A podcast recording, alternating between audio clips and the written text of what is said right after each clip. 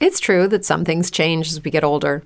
But if you're a woman over 40 and you're dealing with insomnia, brain fog, moodiness, and weight gain, you don't have to accept it as just another part of aging. And with MIDI Health, you can get help and stop pushing through it alone. The experts at MIDI understand that all these symptoms can be connected to the hormonal changes that happen around menopause, and MIDI can help you feel more like yourself again. Many healthcare providers aren't trained to treat or even recognize menopause symptoms. MIDI clinicians are menopause experts. They're dedicated to providing safe, effective, FDA approved solutions for dozens of hormonal symptoms, not just hot flashes. Most importantly, they're covered by insurance. 91% of MIDI patients get relief from symptoms within just two months. You deserve to feel great. Book your virtual visit today at joinmidi.com. That's joinmidi.com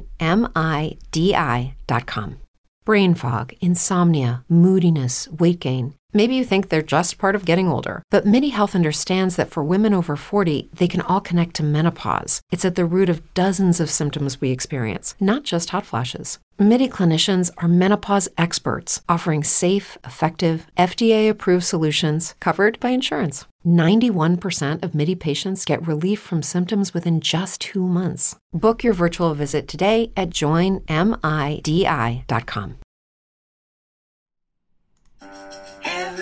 Day, the future's getting closer. Welcome to Master the NEC, where we talk about the National Electrical Code and all things electrically related. My name is Paul Abernathy, your host, and welcome to today's podcast.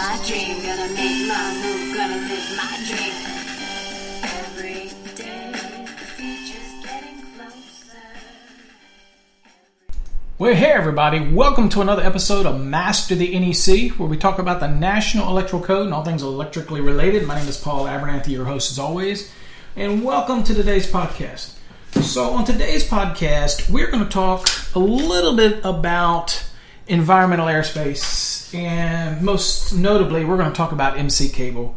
Uh, really, in environmental airspace, because I get this question an awful lot, and I've done it before on other podcasts and different things explaining a few things about this. But I get people that'll contact me and say, Do I have to have plenum rated MC to go above a suspended ceiling or drop ceiling? And, and the short answer to that is absolutely not.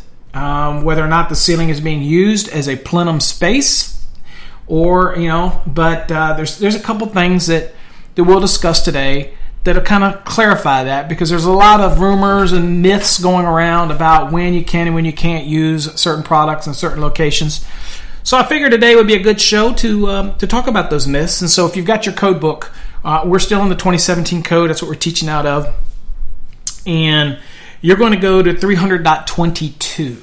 Okay, and we'll give a brief look at 300.21, but we're going to be in 300.22. So hopefully, if you got your code book and you're working in spaces above suspended ceilings and things like that, and you've got people tell you that it's got to be plenum rated or or something like that, and we'll probably touch on the difference between something being riser rated versus just some product that might say for use in a riser application. And they're two distinctly different things, but I think people get confused on it out there. And so uh, we'll try to make an effort to clarify that and kind of help people understand what, what you're talking about that so you get a better understanding. Uh, there's also a great video that's out there uh, that's put out by Dustin Stelzer on uh, Electrician U uh, that you can go watch. Uh, again, uh, it's a it's a great video that um, talks about MC cable. it's a thirty thousand foot view. Obviously, it doesn't get down too deep into the weeds, but it's a great a great video that I encourage you all to go see and look at it over on the Electrician U there. But uh, so we're going to talk really about um, environmental airspaces, difference between that and ducts specifically fabricated for environmental air. And of course, we're talking about the different ducts that are for dust, loose stock, and, vapor removal, uh, like something you might see in a uh, a wood processing facility, or maybe something that's a wood making shop, or so, something like that uh, or some location where they're going to have a ducted system in order to remove uh, dust or, or, whatnot, depending, you know, maybe it's a lumber uh, house or something. Anyway, so they're all different. And so we kind of want to talk about the different uses. Again, now our focus is to kind of tie this into MC because that's typically what, and that's metal clad cable, incidentally. And if you're following under the UL, it's UL 1569. So uh, there is a use for it, and I want to talk about your application. And of course, there was a change in the 2017 that we probably should. Uh, you know, mention because there's some people that aren't aware of it, uh, because you have three different types of MC cable. Okay, you have smooth, you have corrugated, and you have what's called interlocked. Now, interlocked is probably the number one selling metal clad cable in the industry, whether it's steel or aluminum armor. Um, it's just the easiest to produce. You don't have to do a corrugation and welding. You don't have to extrude uh, as a continuous uh, piece like you would with with a smooth. Um, it's interlocked comes from strips of metal, whether it's aluminum or steel, that gets formed through a machine with a forming die that creates an interlock component. And it's how it's made. And it can be utilized. So when you see MC Article 330, uh, realize that there are different types of MC, right? Okay. So that's where we're gonna we're gonna start this little journey, okay? That's that's where we're gonna be for today. All right, no good conversation about today's topic would be complete without a discussion of 300.21, which is spread of fire or products of combustion. Now, 300.21 gets cited an awful lot. This has to do with anytime you might penetrate through a fire resistant or fire rated wall, any partition floors or any ceiling, you have to maintain the rating. Okay, that fire resistant rating. Usually we refer to that as UL Orange Book or something like that. But uh, there's a fire rating detail that whether it's from Hilti, whether it's from from um, uh, some other 3M or whatever that gets into this fire resistance rating guide. And basically, uh, it means that it was tested to maintain the rating of whatever assembly that's being penetrated.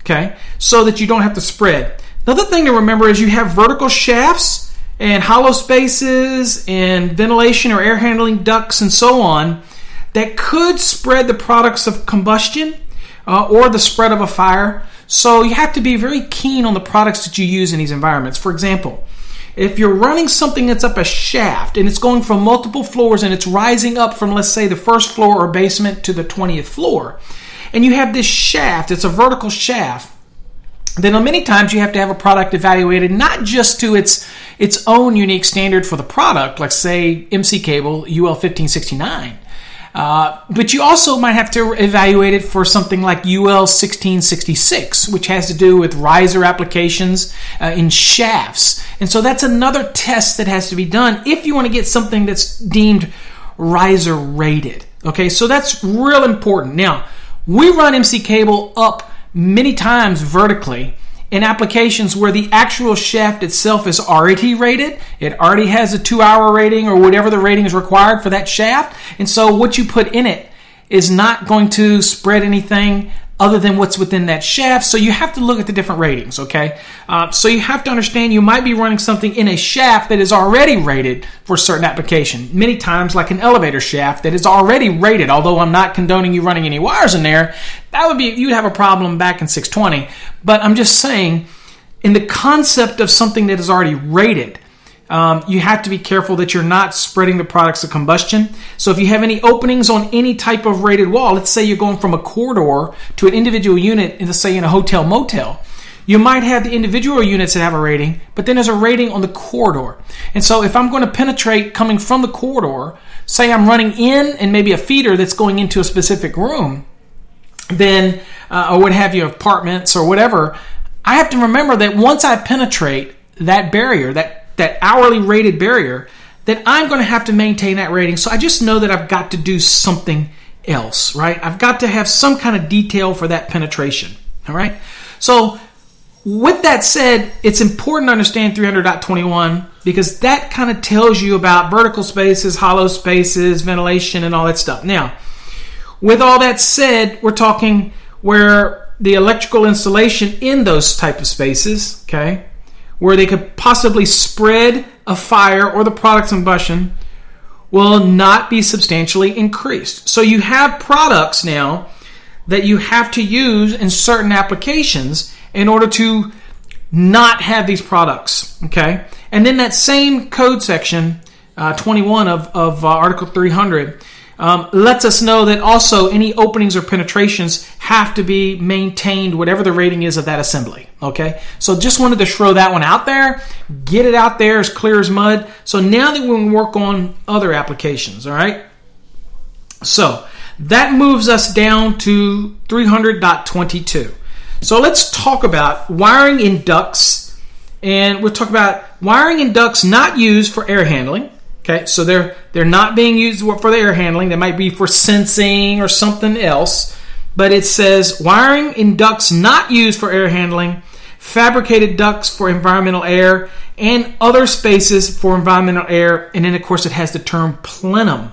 Okay, that's in parentheses. All right.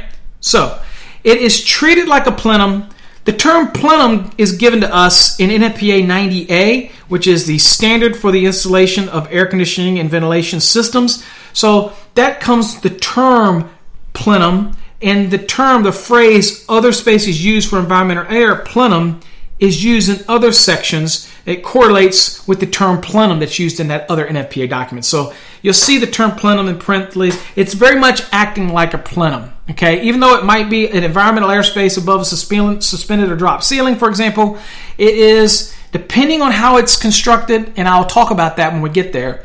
Whether or not it is actually a plenum it is actually an environmental airspace, or if it's just a ceiling that's just like anywhere else in the building and you don't have to take any special precautions for the wiring. You got to know the differences. So that's what we're going to kind of talk about in today. We're going to kind of go through each one of these and lay them out. So if you're following along in this podcast, we're in 300.22 and we're going to go through A, we're going to go through B, we're going to go through C, and we're going to talk about D, and that's it. Okay, so 300.22 is our mission for the day. All right, the very first thing we want to look at is we always want to start out by reading what we're talking about, 300.22. What are we what are we getting into with this section? Um, okay, so 300.22 says wiring in ducts, again, not used for air handling, fabricating uh, fabricated ducts for environmental air and other spaces for environmental air. And it puts, you know, plenums in there. It says the provisions of this section shall apply to the installation and use of electrical wiring and equipment. Okay, again, not the what's wiring, it's for the air handling purpose. For other equipment, okay, the wiring for the other equipment. You with me? Inducts used for dust, loose stock, or vapor removal, ducts specifically fabricated for environmental air, and other spaces used for environmental air, and of course, got your little plenums. Okay, so we're going to go through each one. So let's look at A, the very first one. It says ducts for dust, loose stock, or vapor removal. So these ducts are serving a purpose. Either they're designed with vents or system that removes dust or some kind of loose stock from some kind of manufacturing process, or it might be for a vapor removal for some some located space or whatever. Okay, so here's what it says. No wiring system of any type shall be installed in ducts used to transport dust, loose stock, or flammable vapors. Okay, you can't put anything in there. It says no wiring system of any type shall be installed in any duct or shaft containing such ducts used for vapor removal or for ventilation of commercial type cooking equipment. Okay? So, we have strong language here that's saying any of those type of ducts or those type of applications that are designed to transport dust, loose stock, or flammable vapors. Uh, also, any vapors removal or ventilation for commercial type cooking equipment. None of that wiring methods can go within those duct systems. Okay, period. All right, so that one's pretty easy. Okay, so if I have the dust removal, let's say I'm doing a I don't know, maybe I'm working in a woodworking shop or whatever, and I have a ducted system and whatnot, and I just can't put any wiring in there, okay, at all, for any reason. That's what A's saying. If it's for any of these reasons, you can't put it in there. That should be, that one's pretty self explanatory, right? So, well, let's move on to B. And I'll explain the difference between a duct that's specifically fabricated for environmental air and, of course, what the other spaces used for environmental air are. And as an electrician, you really do need to know the difference. Uh, so um, we'll talk about it. All right, the next one's pretty straightforward too if you stop and think about it. It says, now these are ducts specifically fabricated for environmental air. So let me give you an example of how this would be. So I've got ducts. Let's say I have an air handler unit that's above uh, a, a suspended ceiling, and we'll use that as our concept. It's above a suspended ceiling, and again, suspended ceilings like drop tile ceiling. You look up in a commercial space, you look up, you see it, there you go. So they a lot of times they'll put these air handlers up there. Now, if you have a return and a supply vent in that room, let's say, and you and you have and it's totally ducted in. Okay, it has ducts. It has a supply duct to the air handler, and it has a return duct from the air handler to a vent that's literally pulling air from that space below where you're standing up into this duct, into the air handler. Spring, is that you? Warmer temps mean new Allbirds styles. Meet the new Superlight collection, the lightest ever shoes from Allbirds, now in fresh colors. These must have travel shoes have a lighter than air feel and barely there fit that made them the most packable shoes ever. Plus, they're comfy right out of the box. That means more comfort and less baggage. Experience how Allbirds is redefining comfort. Visit allbirds.com and use code SUPER24 for a free pair of socks with a purchase of $48 or more. That's A L L B I R D S.com, code SUPER24. And then back out into the room. Okay? Now, those ducts that go from that vent all the way to the air handler are ducts that were specifically fabricated for environmental air. Okay? It's literally to take the air, suck it in, move it across the evaporator coil, bring it back into the room, circulating it into the room as part of the environmental air. So that duct was specifically fabricated, whether I made it out of sheet metal, whether I per, you know got the flex foam or the flex duct, whatever it is. If that's a closed system, then that's specifically fabricated and it's being used for environmental air. Now, what does the code say about this? Now, remember that typically you would not penetrate these unless there was something necessary for the air, the sensing of, or take a direct action of some kind of, say, a, uh, a damper or something that's internal to it. Unless there was some direct action or sensing of the air that's going to be moving through this duct, then you don't go in it. You, you get me? You don't go in it. You don't penetrate it. But a lot of times you have smoke alarms. Uh, well, in this case, I guess they're smoke detectors because they're going to go to a monitoring system. So you have smoke detectors in there. Again, smoke alarms are typically what we see in a house, and they're not connected to a monitoring system. Smoke detectors are connected to a monitoring system, and that's what we would probably have inside of a duct system in a commercial building. So we have smoke detectors in there. We might have damper. We might have. um sensors, humidity sensors, I don't know. But if they're significant into the airflow or some component to the airflow, then obviously we have to be able to get wiring to them. Okay, we have to get some power to them.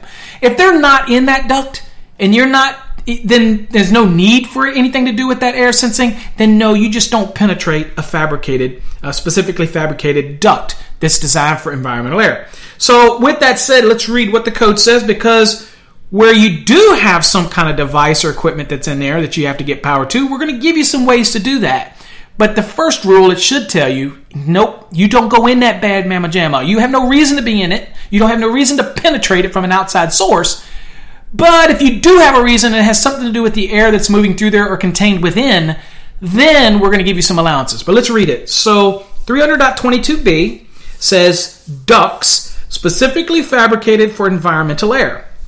It says equipment, devices, and the wiring methods specified in this section shall be permitted. Okay, so it's a permissive statement. Shall be permitted within such ducts only. That's an important word.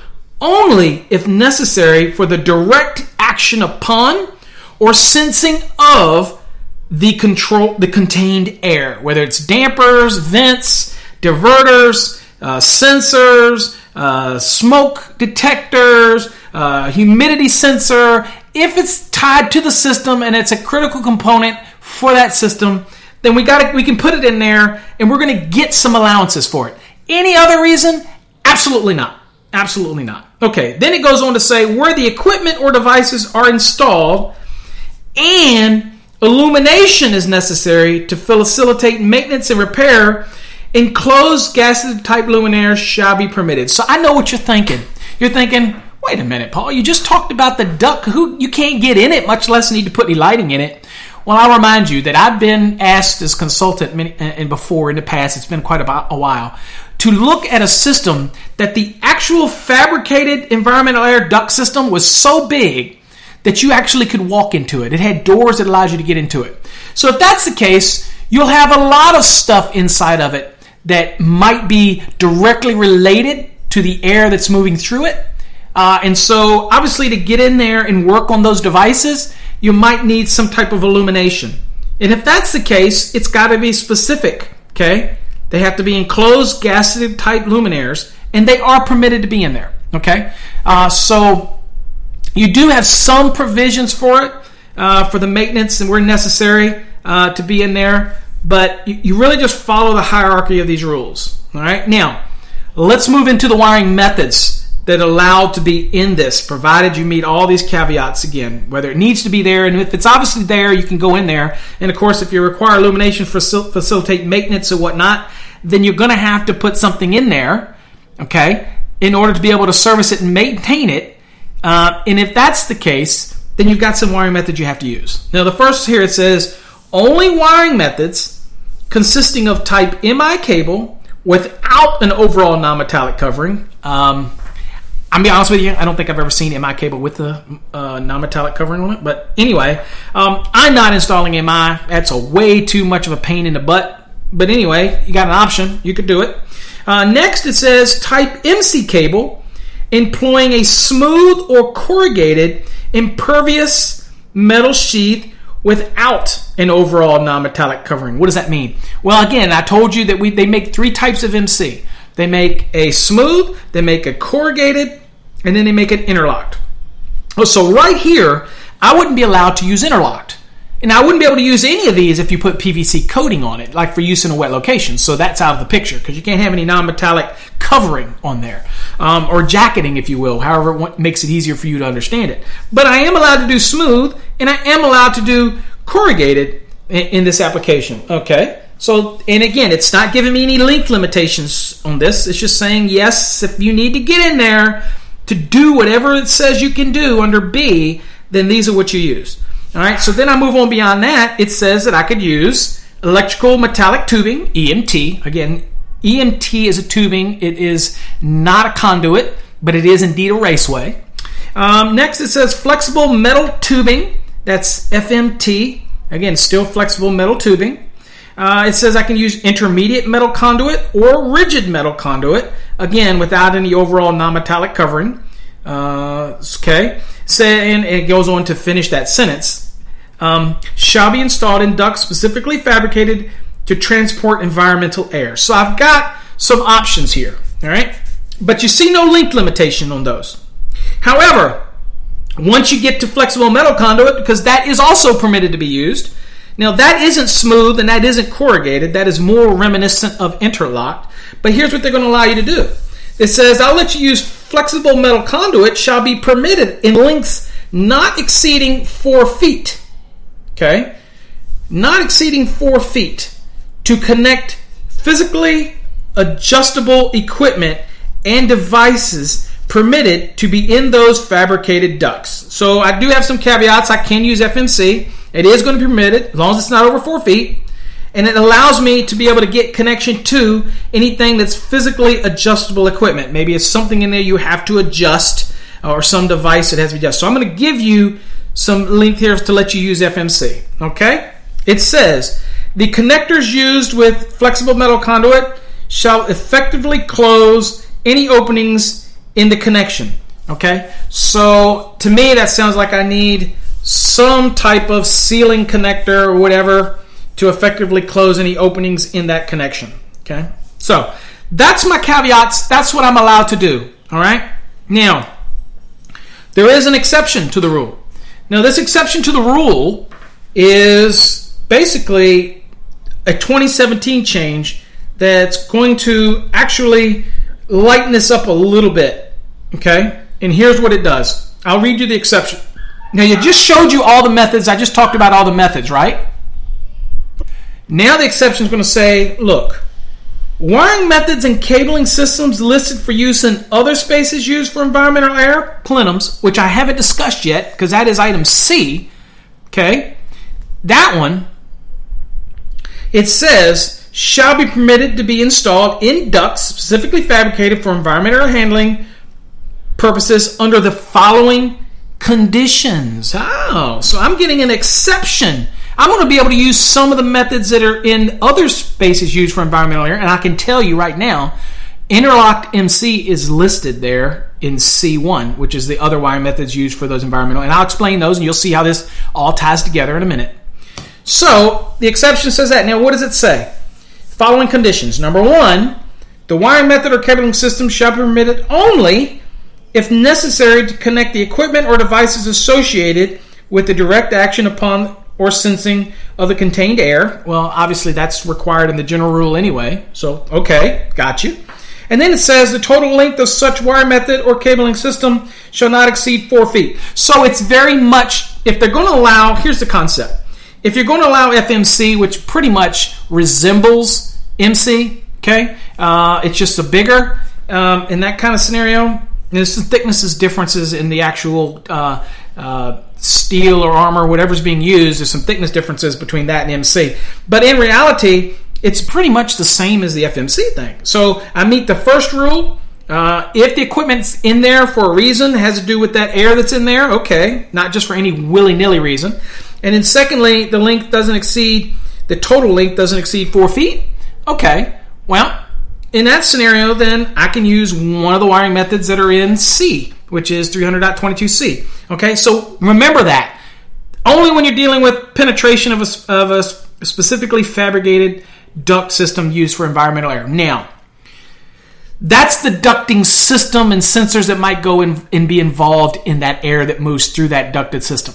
Now let's move over into C, which is other spaces used for environmental air. Now I'm going to read you this and then I'm going to talk about it because we've already covered the ducts that you can't put anything in.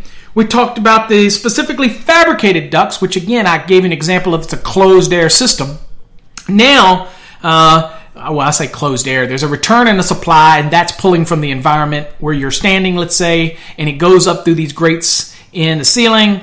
Uh, the easiest way to tell that, if you look up and you see ducted on both the supply and the return, then there's a great chance that you have a fabricated ducted system. And that's what we're talking about penetrating those fabricated specifically fabricated you can't do it unless you have to have some piece of equipment in there that has to do with the air that's being in there okay? So now let's talk about difference than that. We're talking about c. Now 300.22c is other spaces used for environmental air and of course they're going to put plenum beside it because again we have to know what the terminology here is, and that's where we get it from NFPA 90A, which is the standard for the installation of air conditioning and ventilation systems. So we understand what we're doing here, but let's kind of paint the picture because there's another informational note that kind of goes along with my example so that people can paint you a, a picture, a mental picture of what we're talking about. Now I'm going to read it. It says, Other spaces, again, I'm 300.22c. Other spaces used for environmental air, plenum. This section shall apply to spaces not specifically fabricated for environmental air handling purposes, but used for air handling purposes as a plenum. This section shall not apply to habitable rooms or areas of buildings, the prime purpose of which is not air handling. Okay. Uh, again, if I have a suspended ceiling, and let's just okay. Well, let me read you the informational note, and then I'll do my example again. The informational so, note says the space above uh, the space over a hung ceiling used for environmental air purposes is an example of a type of other space in which this section applies. Okay, so that's the informational note. So let me paint you the picture.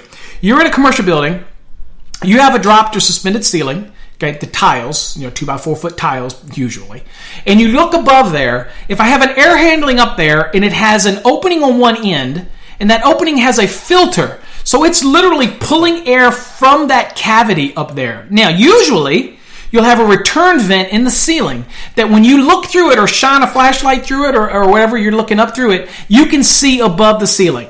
Okay, if you can see ceiling members or space above ceiling, then it literally. It, but then you go over to the return, and you look at the. I mean, you go over and look at the supply side, and you look at that vent, and you see a ducted system going up. Then what you have is the space above that environment, that that space above the ceiling where that air handler is, is sucking air from the habitable room up through that return vent up into that open space above the ceiling and it's sucking it into the return side of the air handler. It's going through the, the evaporator coil or the heaters and it's pumping it back down in the supply down through a ducted, specifically fabricated ducted system down into the actual room again. Okay, so the air that's above that suspended ceiling, that's being sucked from the environmental, um, the the habitable room below it, all of that air that gets sucked up in there is all mixed together, and so that turns that space above a suspended ceiling. Every day, we rise, challenging ourselves to work for what we believe in.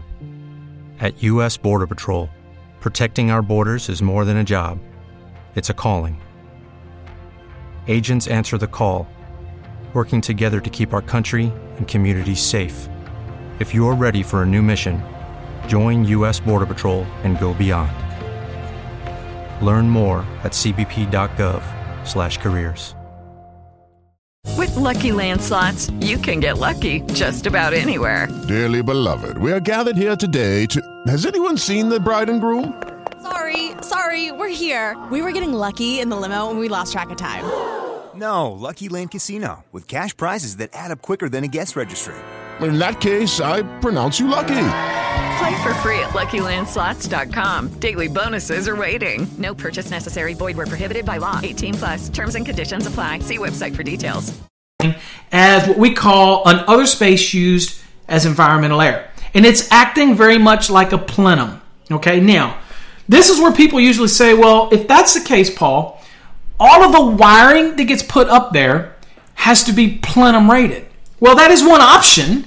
You can put plenum rated products up there, whether it's individual cables, maybe low voltage cables or whatever. But there are some wiring methods that are permitted to be up there. And so we want to talk about that. Okay. So let's move into C1, which is the wiring methods. Because there's a lot of wiring that gets put above a suspended ceiling. And if that suspended ceiling is literally pulling the air from that space through a return in the room as well, then that is an environmental airspace. And so the wiring methods that are up there could, if they were non metallic, for example, it could pull, if it was burning, it could pull some of that toxic uh, material, the, the cast off of that, into the, or those products of combustion uh, could be pulled into the return and then spread back out through the building. So we don't want to do that. So there's some things that we're allowed. So let's continue on and, and read. Now there is an exception here to remind you, and this is a, one of the areas that people get confused. It says exception.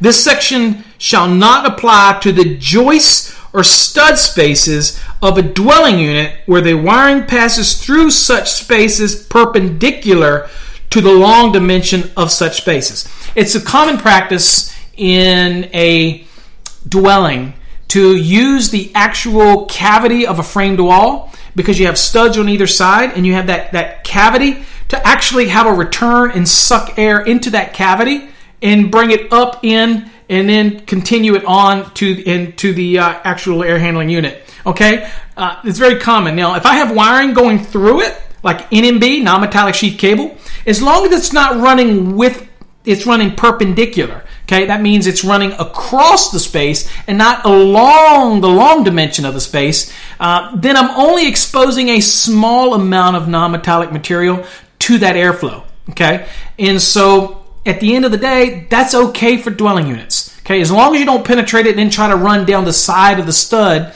or you know, and run all the way down it with the wiring then you're going to have a problem because you expose more surface area of that non-metallic material that if it melts down could spread toxic uh, Uh, products of combustion okay so we don't want to do that now so if you just run it from straight across and you happen to go from one stud straight through to the other stud and straight out in a dwelling unit it's acceptable okay to do that so that's what that exception is dealing with all right so now let's talk back to what we were talking about the environmental airspace, and this is usually the commercial side of this part of it. All right, it says wiring methods. Number one, it says the wiring methods for such other spaces shall be limited. Okay, limited to totally enclosed, non ventilated, insulated busways having no provision for plug in connections. Okay, That means it has to go straight through and no actual openings in that busway as it moves through, okay? Next, it says type MI cable without an overall non-metallic covering. Okay, so that can be ab- above those suspended ceilings or any other space used for environmental air, as long as it doesn't have non-metallic covering on it. Kind of the same concept we had over there in this uh, specifically fabricated ducts if it was in there for a need. Um, next, it says type MC cable without an overall non-metallic covering. Now you notice here it doesn't say it has to be smooth or corrugated, so it could be any of those. Uh, but most usually, what you're going to get is interlocked at this point. So when people ask me, can MC cable that is not specifically plenum rated specifically be above a suspended ceiling that is being used as an environmental airspace, uh, other space used for environmental air, uh, kind of a pseudo plenum? And the answer is 100% yes, because 300.22c1 says it can be. And it doesn't need anything but to meet the normal rules and requirements of UL 1569 for that MC cable. It doesn't require anything special for that. The next thing it says type AC. Uh, the next one is type AC cable. And typically, AC cable is, is a dry location only product, so it has no provision to PVC jacket it for use in a wet. It is a dry only, so it's only going to be armor, so there's no need to mention anything about non metallic because it's not available in that type of production. Uh, and that's UL 4 in case those want to go read all that. Uh, so I could have AC cable up there, it's perfectly fine. Um, and you typically don't get AC cable plenum rated anyway, so that just is another proof that it's not talking about having to be plenum rated for this application. All right, now it says, or other factory assembled multi conductor power or control cable that is specifically listed for use within an air handling space. Okay, so now if I wanted to use TC cable, okay, then I could, again, you have certain rules of how you can use TC cable within a building, in a cable tray, in a raceway, and all these other rules, okay?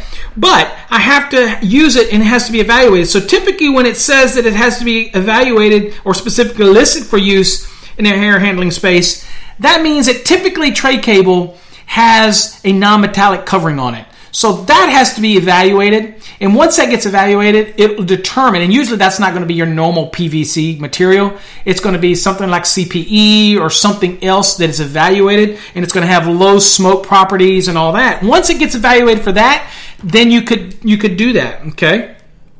Next thing it says, or listed prefabricated cable assemblies of metallic manufactured wiring systems without a non-metallic sheathing. So there are other manufactured um, that are prefabricated cable assemblies that are used in lighting systems all the time that are metal, uh, and they're called prefabricated cable assemblies, and they usually have a metallic covering on them, and they and we and they also cannot have any non-metallic sheathing on it, obviously. Okay, so that systems that's made specific for lighting systems that are designed to use with certain types of systems, that can be up there. It's prefabricated. Now, it also goes on to say other types of cables, conductors, and raceways shall be permitted to be installed in electrical metallic tubing, flexible metal conduit, intermediate metal conduit, rigid metal conduit without any overall non metallic covering, flexible metal conduit, or where accessible surface metal raceway and metal wire metal, metal wireways with metallic covers. Okay, why is this important? Because there are still individuals that think that just because I put an EMT up there, or just because I cut a rigid, if I'm in that space, then something about the conductors inside of the raceway have to be something special. Absolutely not. THHN, THWN 2 can be in there, XHHW 2 can be in there. There's no special need for any rating on the wire that's inside of one of these wiring methods that are inside. Why there's no different need for an MC cable to have anything other than the traditional conductors that are used within it. Okay, so there's a misconception for that as well. All right. So just wanted to make sure we, we clear that myth. Uh, lastly, it's also something that speaks to the cable ties. It says non-metallic cable ties and other non-metallic cable accessories used to secure and support cables shall be listed as having low smoke and high release properties. So that means you can't just use your regular cable ties. You have to make sure that they actually are designed and listed for having low smoke and heat related properties. Now, one or two probably not going to be a problem. I'm just saying in the scheme of these properties of of spread, uh, things like that. But you know what? We don't use just one or two in these things, and I'm not condoning one or two being okay because this says they all have to meet the listed as having low smoke and heat release properties. I'm just saying it's the to- totalness of all of them that you might end up putting in there.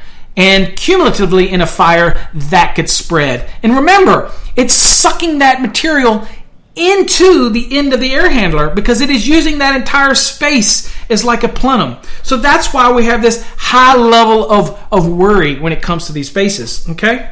All right.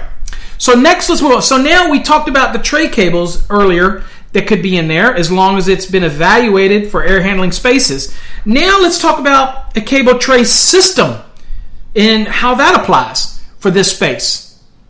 Now the code says that what if I want to put a cable tray, and that gets done all the time, by the way. Uh, a cable system, cable tray system put above that suspended ceiling that is actually being used as environmental air. Remember, it's pulling in air. Uh, easiest way to remember if the system has ducts on the supply and return all the way down to the room, that's a fabricated duct system. If it's actually got a, a filter on the end of the air handler and it's sucking air from that space above, then that is a other space used for environmental air. And anything that goes up in there has to meet the rules here in C1. Okay, so now we're talking about what if I want to install a cable tray system up there to put any type of cables in it or whatnot into it. Well, now we're getting into that. So here's what it says in C2. So we're talking cable tray systems here. It says the provisions in A or B shall apply to the use of metallic cable tray systems, again, metallic cable tray systems, in other spaces used for environmental air plenums were, were accessible as follows. Okay, so let's look. So we have an A and a B. All right, so what does A say? Okay, well, A says if you have a metal cable tray system, it says metal cable tray systems shall be permitted to support the wiring methods in 300.22c1. So that list we just had, all of those wiring methods that are in there, can I place those in a metal cable tray systems? Absolutely. Absolutely. So that's already permitted. Next it says B.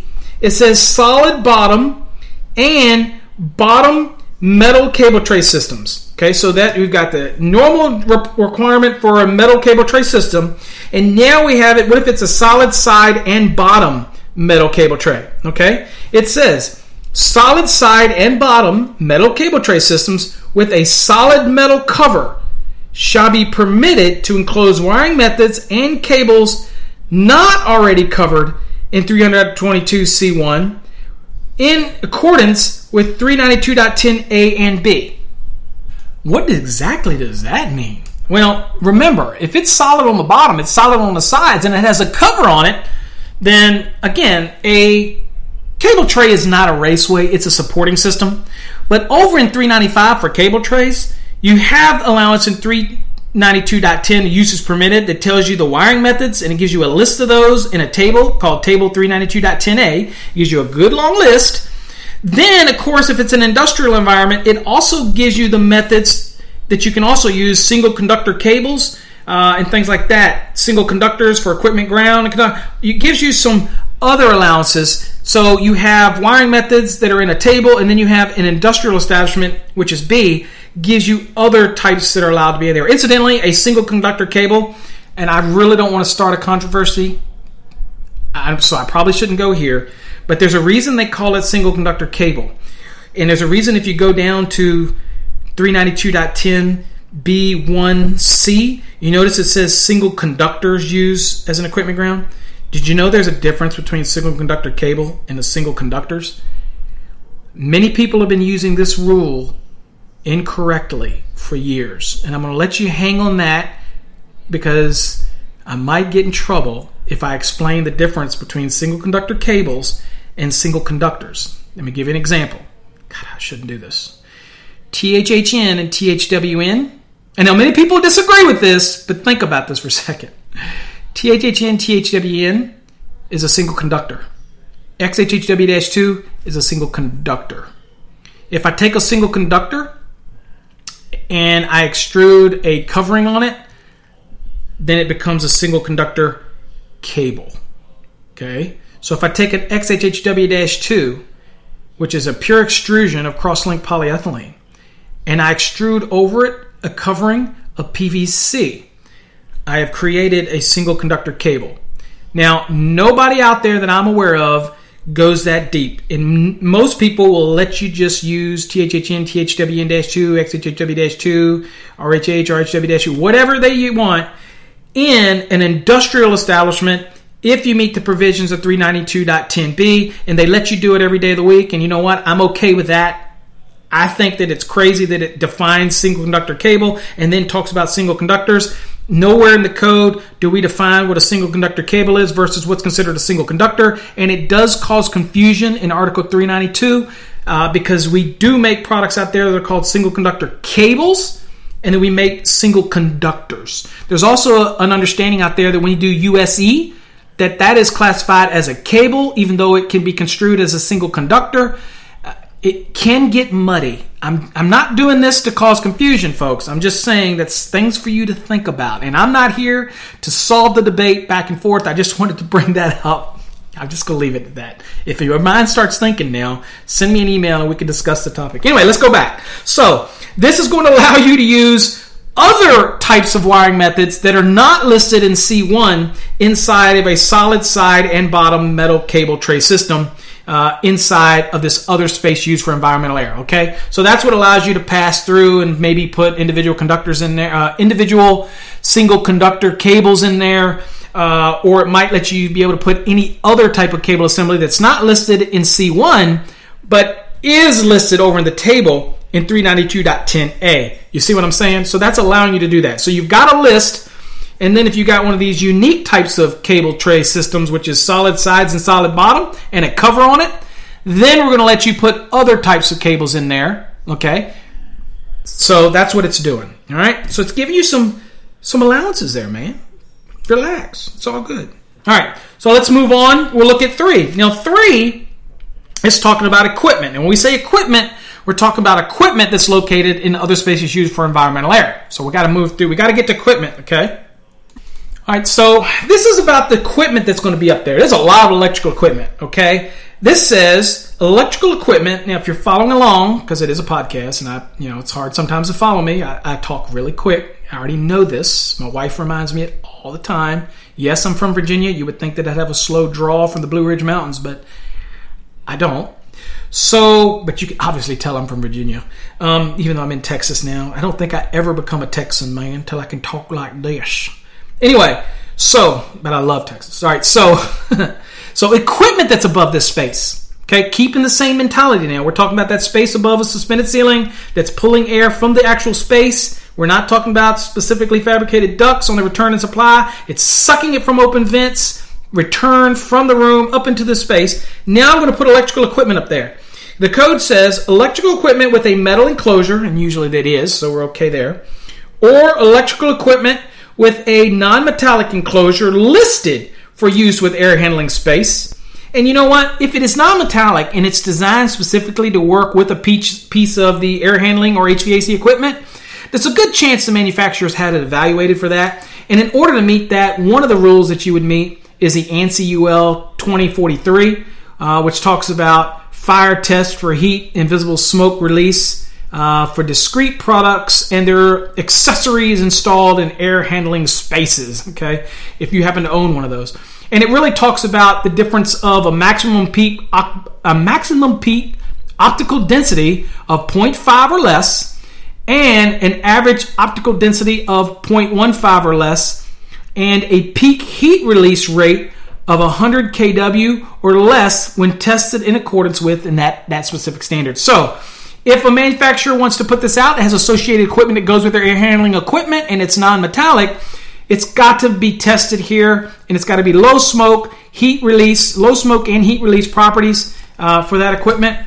And it's got some parameters it's got to meet and all that goody goody stuff. Okay. So let's say you meet all that there are other spaces, there are other prohibited elsewhere in the code applications where you can't have certain stuff above that area. And if the code tells you you can't, you can't.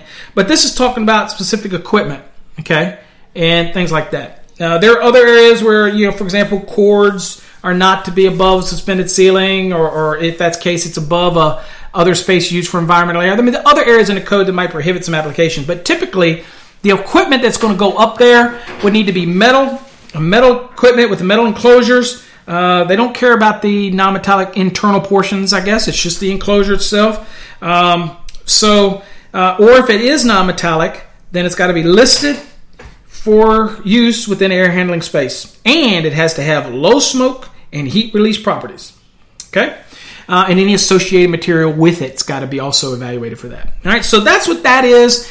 Uh, most of the time, it's going to be metal equipment, and you know that's fine. And it, usually, it's associated, and, and, everything is okay to it. Uh, metal boxes and all that kind of stuff is not an issue. Um, there is also an exception to this one. It says integral fan systems shall be permitted where specifically identified for use within an air handling space. So, if the system has an integral fan system, or maybe it's a fan system that's designed to use with the air handling space, uh, and it's specifically identified for use in that air handling space, then I don't have to have any other subsequent testing uh, like you would on other electrical equipment that's up there. Okay, that's exception for that application. All right, so boom, boom, boom, we covered that for C. So now we're going to end up on D. What does D? Information technology equipment. Ah, okay. So we all know which article in the code gives us a lot of information on information technology, and that's Article 465. Okay, and I have a lot of stuff I can say about that. Whether or not I have a an IT room that has an open floor and it's simply pulling, it's for ventilation only, and it's not for environmental air. Uh, and then I can tell you what can be below it or what can be. Oh, that's that's can be a whole nother topic. And maybe if somebody wants that, they send me an email and tell me, Paul, can you do something on IT rooms and that type of thing in 645, I'll be more than happy to do it. Um, so if it does pull air and it's part of the environmental air and not just part of the cooling, but but actually part of environmental air, then we have some rules that have to be met because it is possibly going to spread the fire or products of combustion. So we've got rules in 6, uh, 645, and remember something. Remember the general rules here where chapters 1 through 4 apply broadly throughout the code, and obviously we're in chapter 3.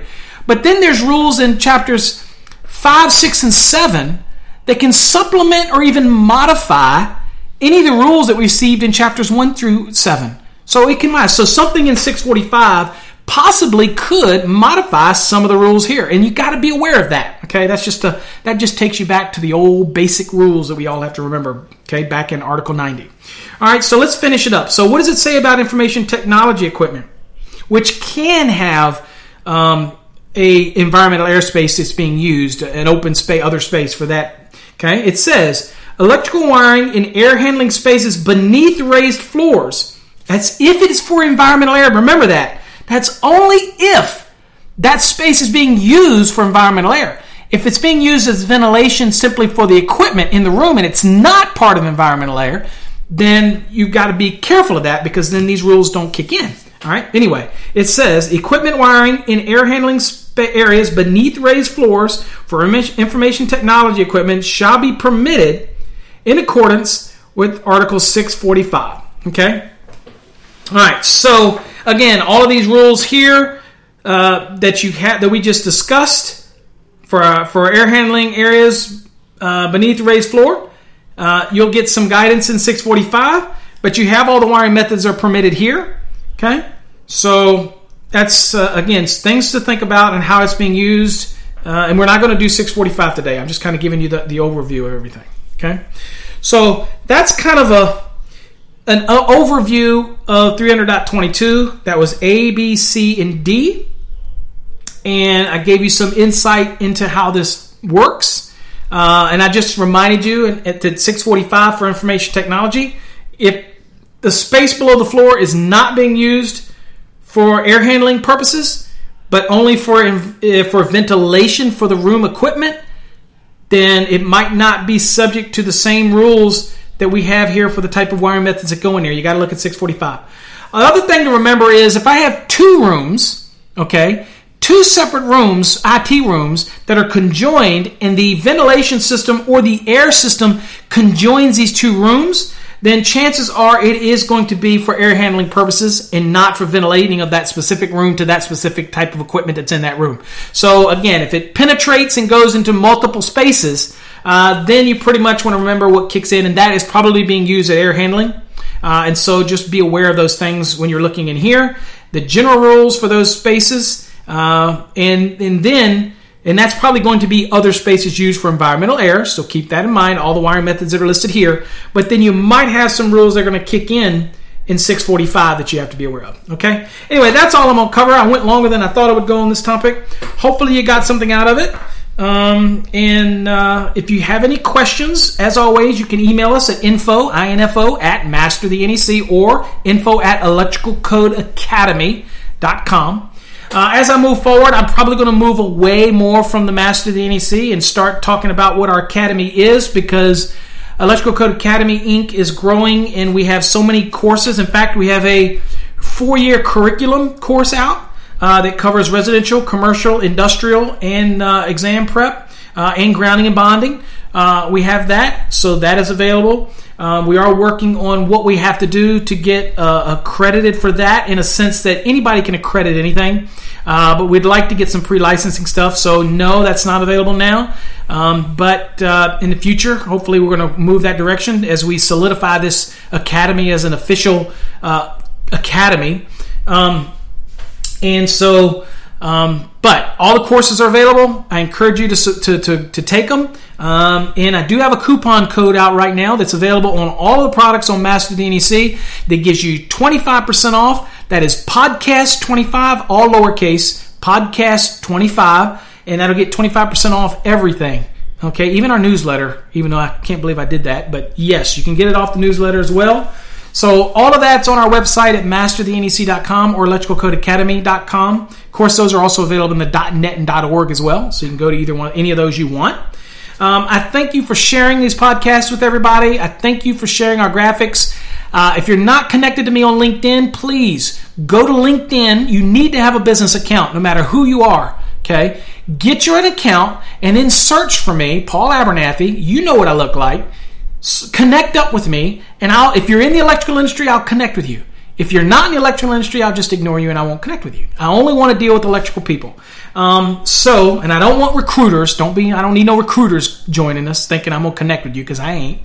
Um, and if you haven't been to our Facebook page, go to Facebook and search for Master the NEC. If you want our generic Facebook page, if you want to find the one that's exam prep because you're studying for an exam, then go to Facebook and search for Master the NEC Exam Prep and submit to me uh, to become a member. And there's a question you have to answer. Make sure you answer that question honestly, uh, because if you don't answer it honestly and I know who you are, then I'm not going to let you in. Um, but if you're really there to learn about ex- to prepare for an exam, then go there, uh, and that's what you can be a member of. Share these podcasts share these videos. Visit our YouTube channel at uh, youtube.com forward slash master the NEC.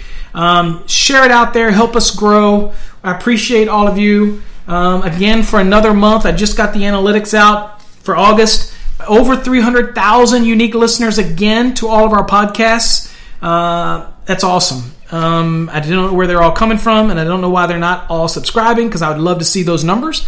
Uh, but we track by unique listen, and uh, we're on. I think it, right now it's like maybe ten or maybe more than that different syndicated platforms like Spotify, iHeartRadio, iTunes, Google Radio, Alexa. There's an app for it. Uh, God, what else? Uh, FM. There's, geez, there's so many of them out there. Uh, that you can listen to these podcasts from. You can Spreaker. You can go listen right from our website, Spreaker uh, however you want to listen. Anyway, we appreciate you. Thank you. God bless. Till next time, stay safe, folks. Every day, the future's getting closer. Every day, the future's looking bright.